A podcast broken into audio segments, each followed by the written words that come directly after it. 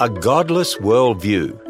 This is Ken Ham, an Aussie transplant with a passion for sharing the truth of God's Word. A big part of the atheistic worldview being taught to millions of children each year in the public school system is the belief in sexual humanism. Okay, what's that? It's the idea that there are no absolutes when it comes to sexuality. Anyone should be able to do whatever they want with or to their own body. And it's that worldview that's being imposed on millions of kids, often from kindergarten. They're taught boys can be girls or girls boys, that they can have sex with whoever they want, however they want. They should just do it safely. It's a godless worldview impacting millions of kids. So, what can we do? Tune in tomorrow to find out. Teach your children a biblical worldview when you visit us at AnswersRadio.com and find out about our video streaming platform of Answers TV at AnswersRadio.com.